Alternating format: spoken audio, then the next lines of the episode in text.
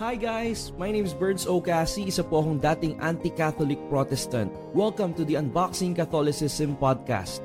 Alam niyo po ba na meron tayong krisis sa catechesis or crisis in catechesis? Maraming Pilipino ang umaalis sa simbahang katolika dahil hindi nila lubusang nauunawaan ang mga turo ng pananampalataya. Join us every week as we journey together in unboxing the biblical truths and the beauty of Catholicism so that we can defend it clearly without being. So now let's go to the highlight of this story. Yung title natin, Higante ba ang problema nyo? So sa mga unboxers, yes. higante ba ang mga ang problemang dinadala nyo? Okay, so Voltaire, uh, continue the narrative. So ano tong higante na to na problema? Yan, no. So of course, no, nandun pa yung kalaban nila and war was still breaking out, no. And this is one of the most popular stories of the Bible, David and Goliath. I can't even count siguro how many times hmm. the story has been told sa sa children's book especially. No? But as Jeff hmm. would say, this is definitely not a children's story, no? Uh, it's important yeah. that our children know it but it's not a hmm. cute story na parang oy ang cute-cute ni David binato niya si Goliath tas natalo no it's it's not like that no So, ganito, no? So, his brothers, his siblings were in the Battle of Elah. That's where Goliath was, no? Uh, and then, naghatid siya ng, ng tubig doon. And then, this giant named Goliath was taunting the Israelites, no? Sabi niya, who, who wants to be next, no? Who wants to battle me? No? Uh, hmm. If I'm not mistaken, 12 feet yata si Goliath, eh. No? Hmm. And wow. no one wanted to go there. Mm-hmm. And si David, naghahatid lang siya ng provisions, narinig niya yon And nagpantig mm. yung tenga ni David. And this is where we can see na David was affected not because ininsulto yung Israelites, but because ininsulto si God. So sabi ni David, mm. who is this uncircumcised that mocks my God? Parang he's not uh, even he's not pa niya. even part, no? Pero uh, ang lakas niyang manginis, no? So, mm David challenges Goliath, no? I will fight you, no? Tapos sabi pa ni Goliath, am I a dog that you come to me with a stick, no? Parang ano ba to? Sword fight to, giant ako tapos papadala ka ng patpatin, uh, no? No, but, Minalit pa. Parang oh, parang WWE trash talk oh, pa sila, no? Diba? Oh, may trash talk pa. Importante oh. trash talk eh, no? Oh. But again, despite the trash talk, David kept his focus. And again, diyan natin ibabalik yung paalala natin kanina, yung focus ni Saul compared mm. sa focus ni David. Ano yung ni-reply okay. ni ni David no nung sinabi sa hmm. kanyang am I a dog that you come to me with stick? Sabi ni hmm. David, you might have an armor, you might have a sword, matangkad ka, muscular ka, but I come to you with God. Mm. No? And at that time medyo lumapit pa si Saul sa kanya, binibigyan siya ng armor, no? And David mm. was saying, medyo, I'm not comfortable. Di kasha kasi. Oh, I have enough, no? I have I have enough with me. And he was talking about God, no?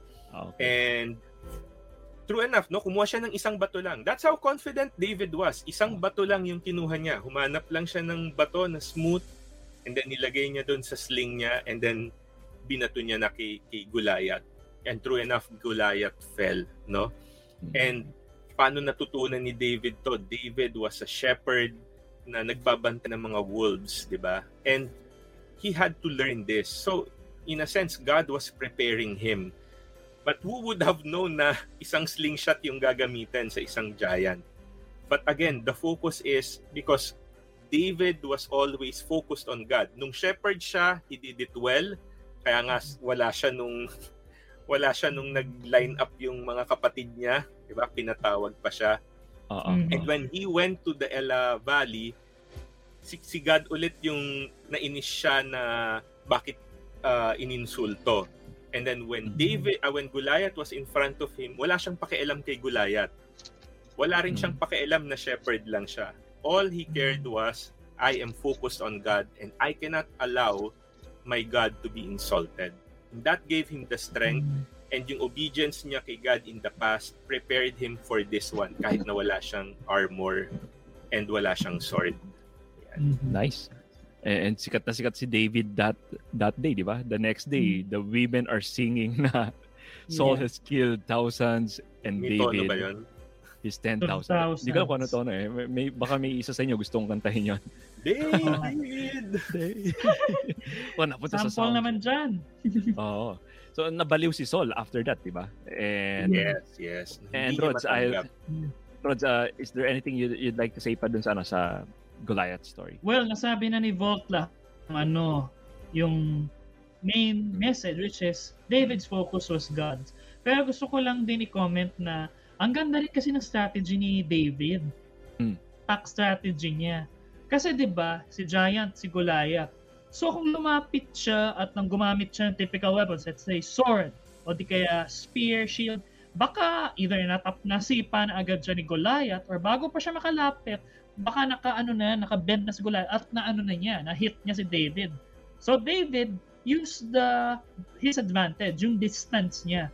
Mm. Because that's something na Goliath might not have an advantage with. Kasi, aside from the fact na he was arrogant, eh malayo si David. So, kala niya Mm. siguro, ah, maliit lang to. Ang ko lang at talagang aanuhin ko. I'm gonna attack him. But no, David was confident. He rushed and then he swung. He ano, nag yung sling binato niya at tumama agad sa ulo ni Goliath. At headshot pa. O, di ba? Oh. Kasi Goliath was with an loob, armor, eh, di di ba? Oo. Mm. So dahil doon, oh, siya, okay, talo agad si Goliath. At saka niya nahati yung ulo niya. And victory was reached.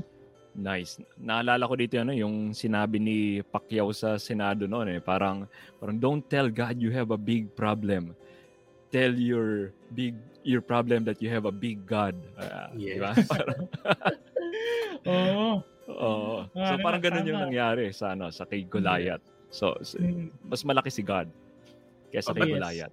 I, I can also imagine at that time siguro na naghamon si David parang, oy, oy, Totoy, hindi to, hindi to laro, no?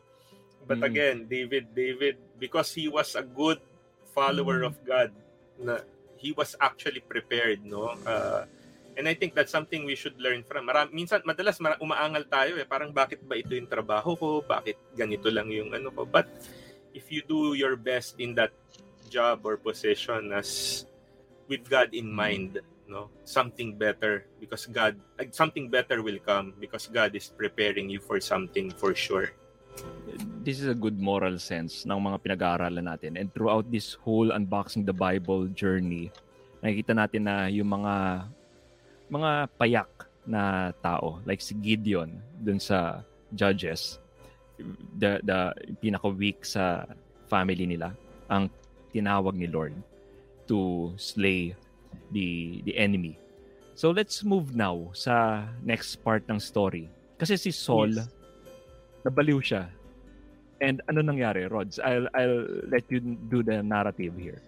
So basically, the Israelites, especially the women, mas pinupuri si David. Gaya Hmm. nila, diba? Saul has killed thousands. David, tens of thousands. Nakakaselos talaga na- 'yun. Oo nga.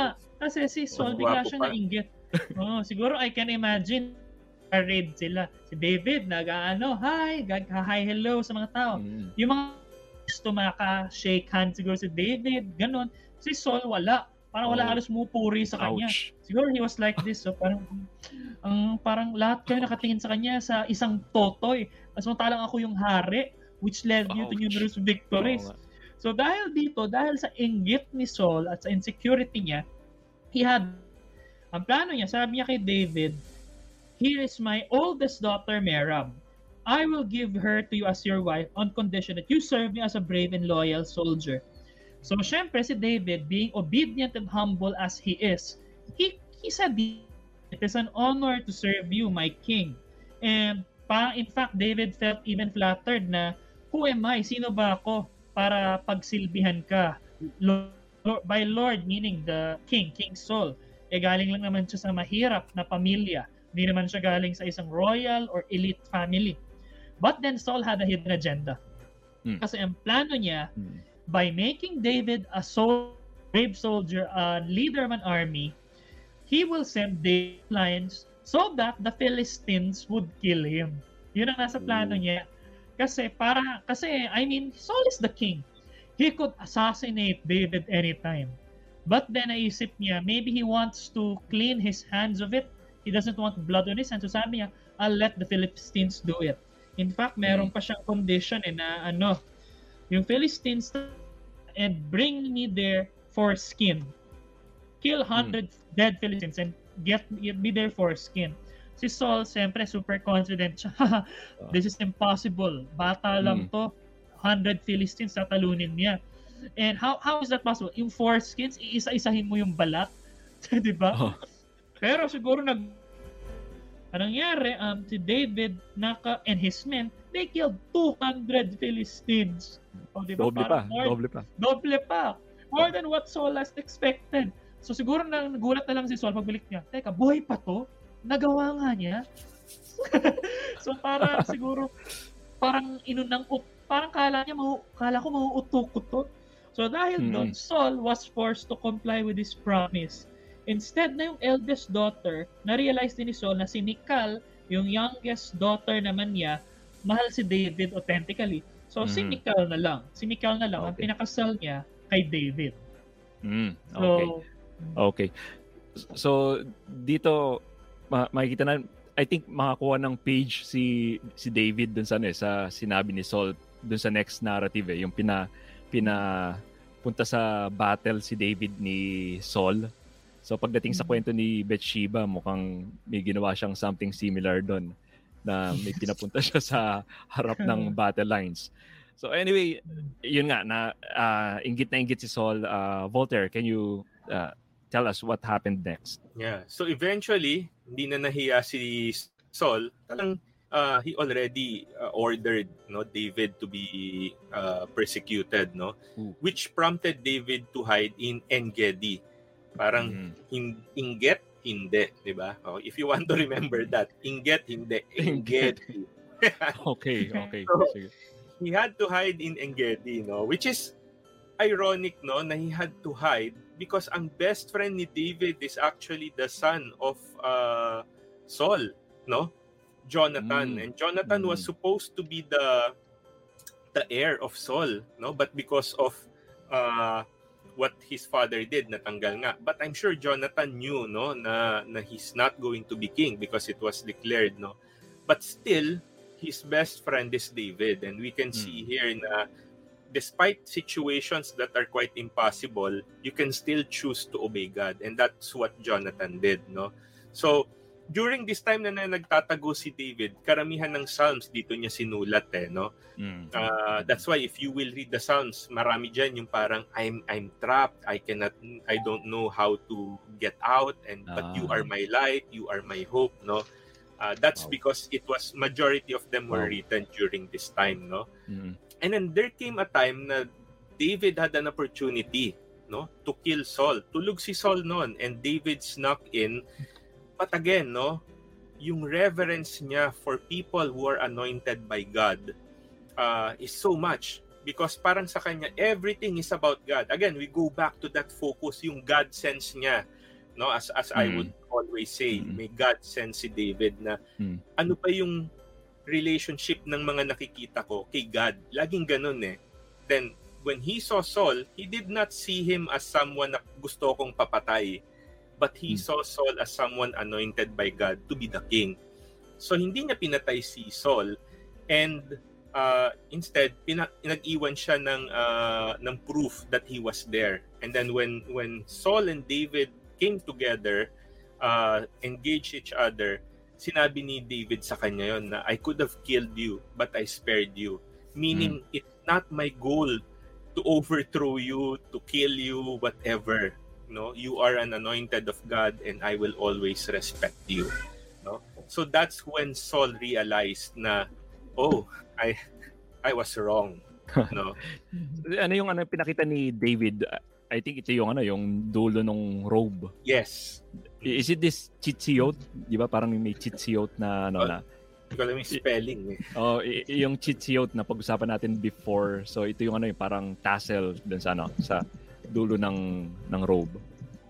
And anyway, ang ganda nung ano nung nung pinakitang respeto ni David sa ano sa sa kay King Saul. And minsan may moral sense dito eh, na minsan di natin inaagrihan yung mga pare or bishop or even the pope. Pero sana naman galangin natin ang office nila. The same way that David respected the office of the king. Yes. So God didn't call us to sacrifice, He calls us to obedience. So idadagdag ko lang guys, by the way, kasi yung Chronicles, the Book of Chronicles. So what about the Book of Chronicles? So hindi hindi part ng ng narrative books natin sa unboxing the Bible yung Book of Chronicles. And they're still part of the story. Parallel sila sa mga nangyayari Yes. dito. And here's how we should understand it. Yung First Chronicles, it parallels Second Samuel. And then yung Second Chronicles, it parallels First and Second Kings. So yun yung ano, yung yun yung yun yung kung, kung saan nakalagay yung Chronicles sa Bible. And nabanggit ni Voltaire kanina yung Psalms. So some of the Psalms are written here in this period. So doon natin babasahin yung Psalms in light of what is happening here. So yung Chronicles nga pala, the difference lang ng Chronicles sa sa Kings and Samuel is it's from the perspective of the Davidic kingdom. Okay? So now we move on to the death of Saul. And medyo na napahapyawan na ni, ni Rodney ito. So, take it away. Uh. Voltaire, ikaw muna. Sige. Welcome to the new season of Love Connect podcast with The Kosho. Hi, we're Drews and Love Kosho, marriage coaches and award-winning book authors. Thank you for making us part of your journey. Through our podcast episodes, we will teach you the steps and skills to communicate better, Stay connected through seasons and restore relationships after a conflict. Are you ready? Then let's go and grow. New episodes every Thursday. powered by the Abundance Network. So the Philistines basically, no, they- were there and they were able to capture Saul. No, That- that's that's basically it, and they slayed Saul and and all uh, that was with him. And ironically, someone who was loyal to David was there, and ang ang mindset niya, finally, eto na, magiging king na talaga si Amo, no? O ano man tawag niya, master.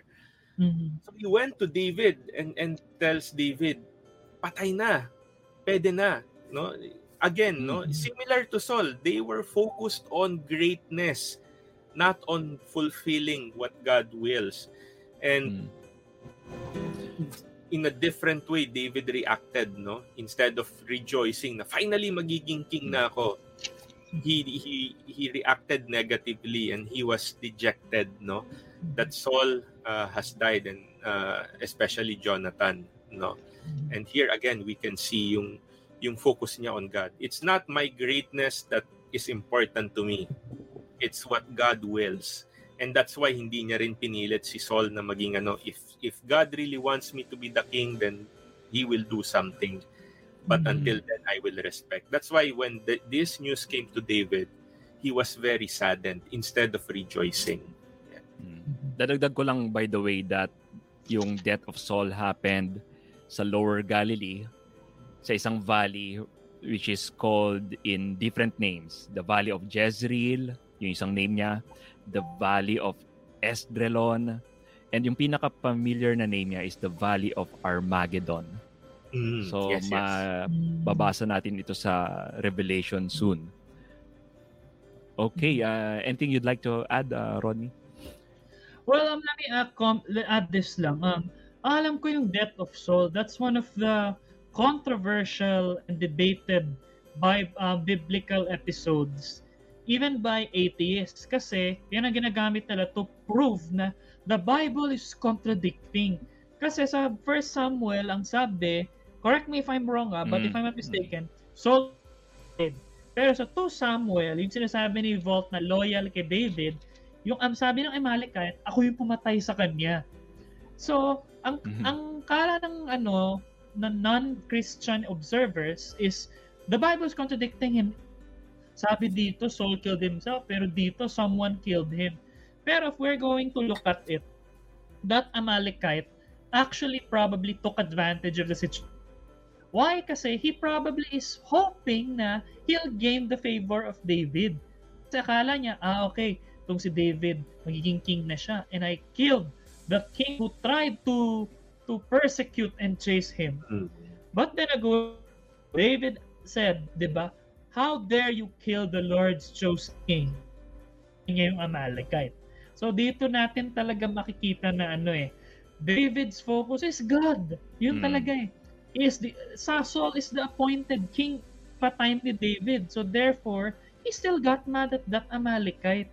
Kahit pa loyal yung Amalekite sa kanya, kahit pa sabi niya, pinatay ko na kalaban mo. But no eh.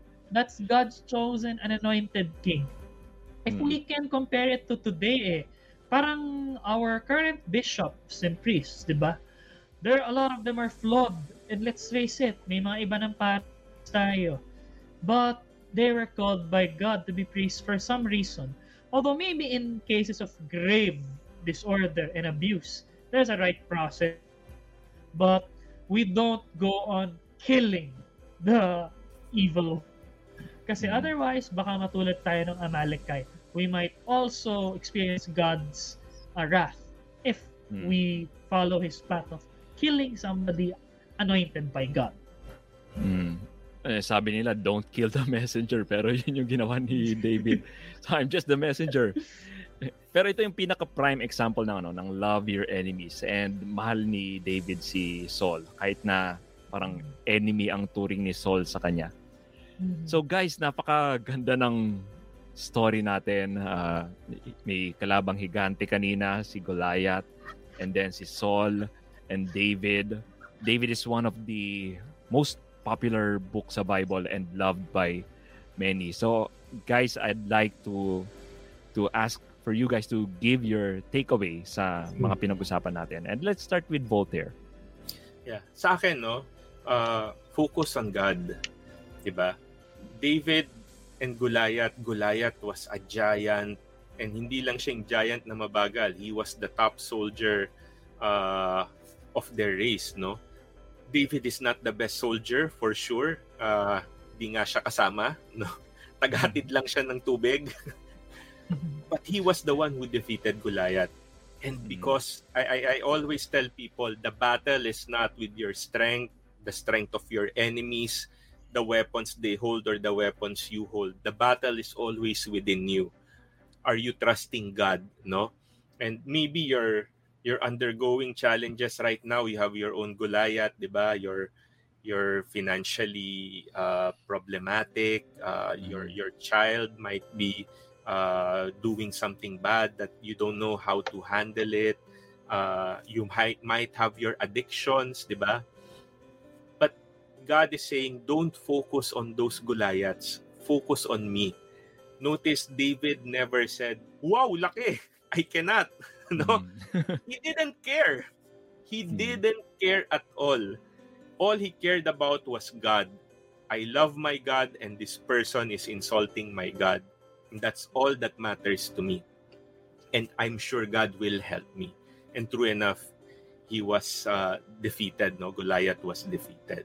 And highlight ko lang, you'll notice yung sinabi kanina ni JP, yung Chronicles, the Psalms, no, they're all connected. That's why it's very important that we go through the Unboxing the Bible series, reading the narratives.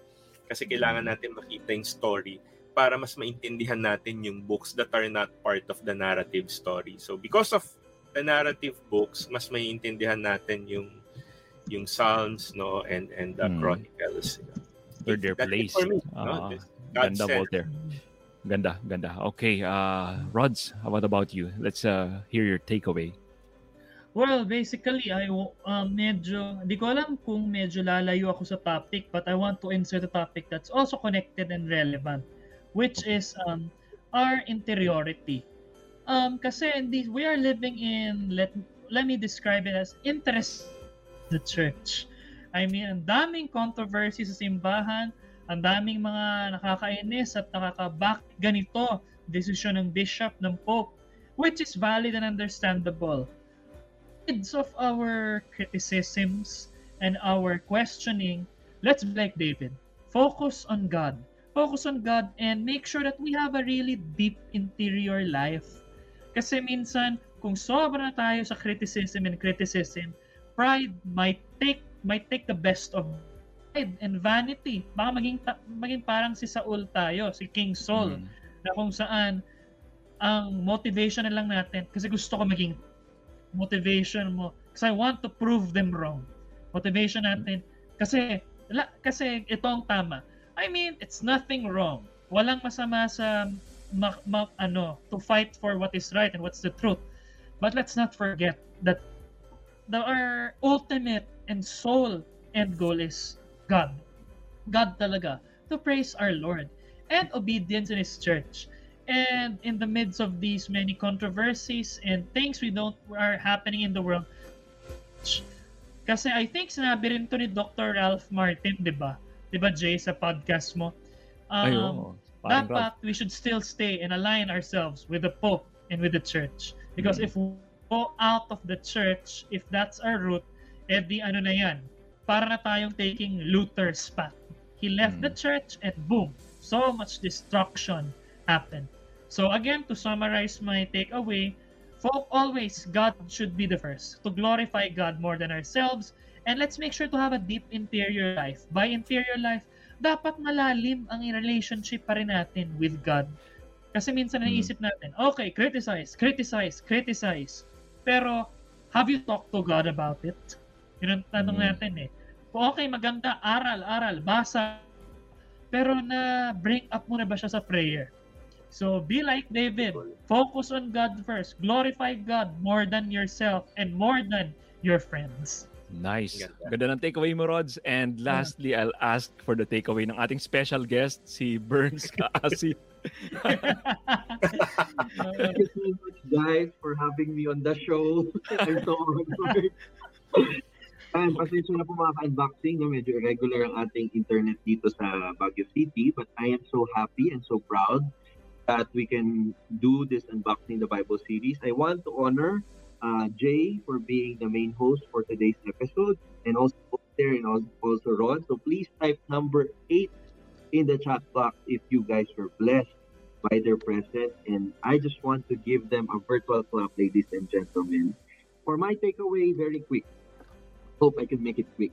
I'm here in Baguio for my annual formation seminar. It's not a retreat, by the way. Iba pa ito sa retreat, no? This is a one-week seminar formation. Um, tama yung sinabi ni Rodney kanina.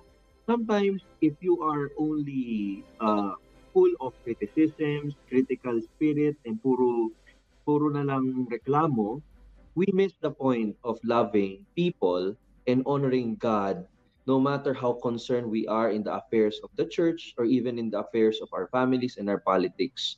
In one of the meditations with our chaplain during the seminar, Father Bobby Latorre mentioned that if there is one thing that we have to eradicate in our family life, it is nothing but pride, which is the root of all evil. Tandaan natin mga kaibigan, mga ka-unboxing na ang ating pong simbahan, ng ating pananampalataya ay isang buong pamilya ng Diyos dito sa lupa. Tayo pong lahat ay naririto upang paghandaan ng buhay na walang hanggan sa langit.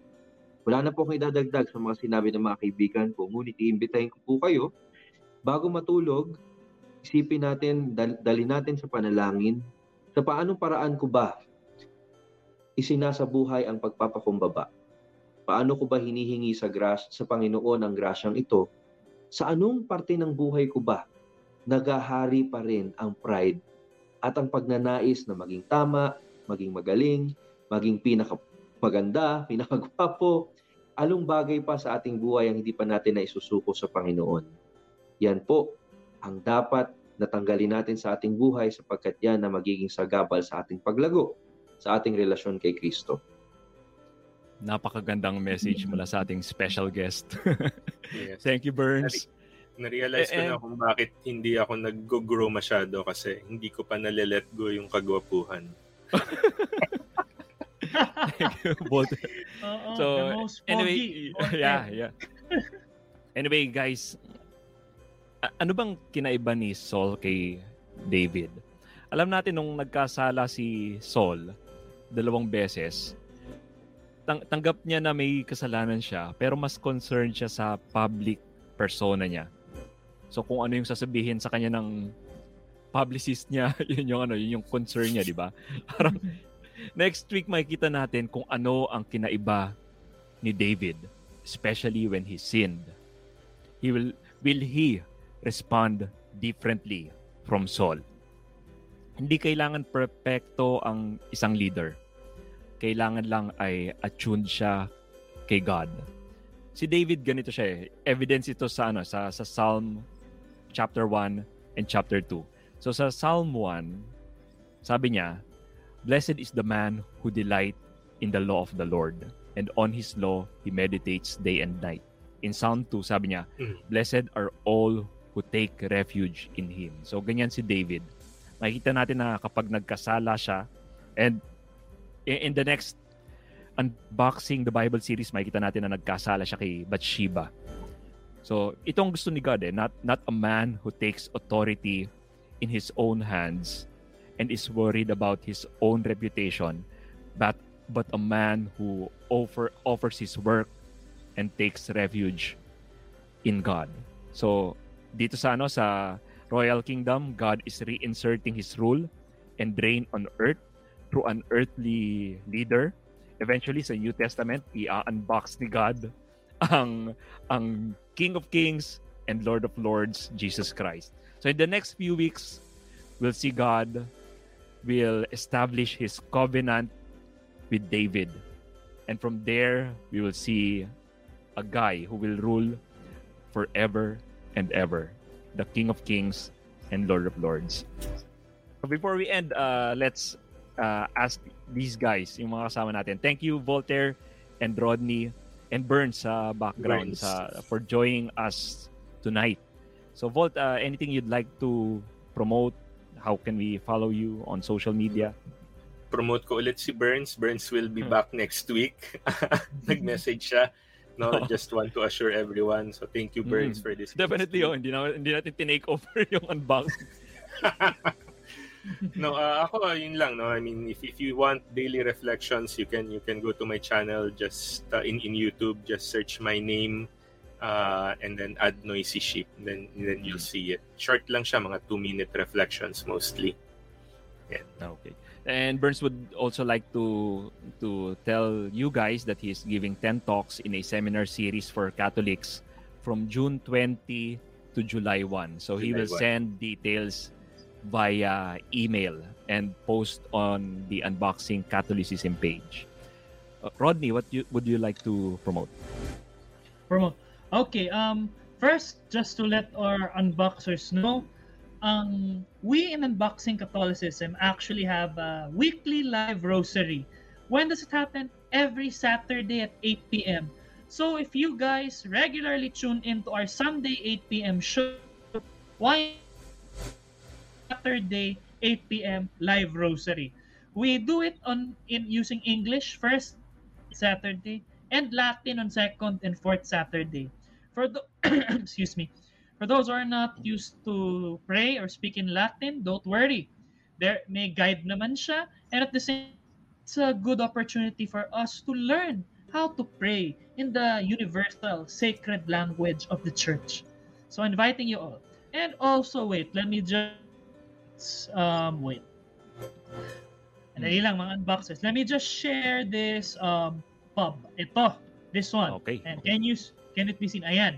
So just to let everyone know, um, uh, by the way, the champions of the Rosary Philippines, that's uh, our Rosary Marian Apostolate, which I co-founded with four people. So I'm one and we're the partner apostolate of Unboxing Catholicism in our weekly live rosary. I want to let everyone know that we have a Rosary Crusade ongoing for the month of ending on July 3, the Feast of the Precious Blood of our Lord. We're offering, we're, our target is to reach 1,000 rosaries. So how do you participate? Okay, you simply offer rosaries for the reparation for the, to the Sacred Heart, reparation for sexual sins, and reparation for the triumph of, uh, and not reparation, for the triumph of the Immaculate Heart. More details is posted in, or more details are posted in the Champions of the Rosary Philippines page. So go to our page and it's in the pinned post. Check out our video and check out the Google Forms. That's all. All right. Champions. Champions of the Philippines Rosary Crusade Facebook page. Yan. Yes. All right.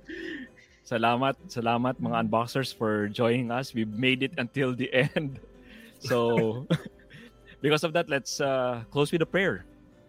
Always remember that we're in the presence of the Lord, in the name of the Father, and of the Son, and of the Holy Spirit.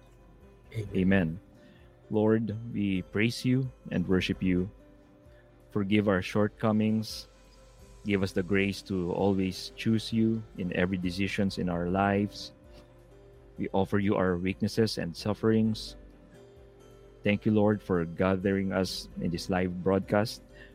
Bless each one here.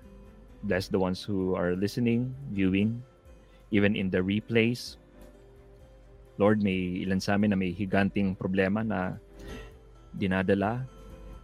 Bigyan niyo po sila ng matinding pananampalataya. Pagharian niyo po ang aming mga puso. After hearing and reading your word tonight, give us the zeal to share your word to others.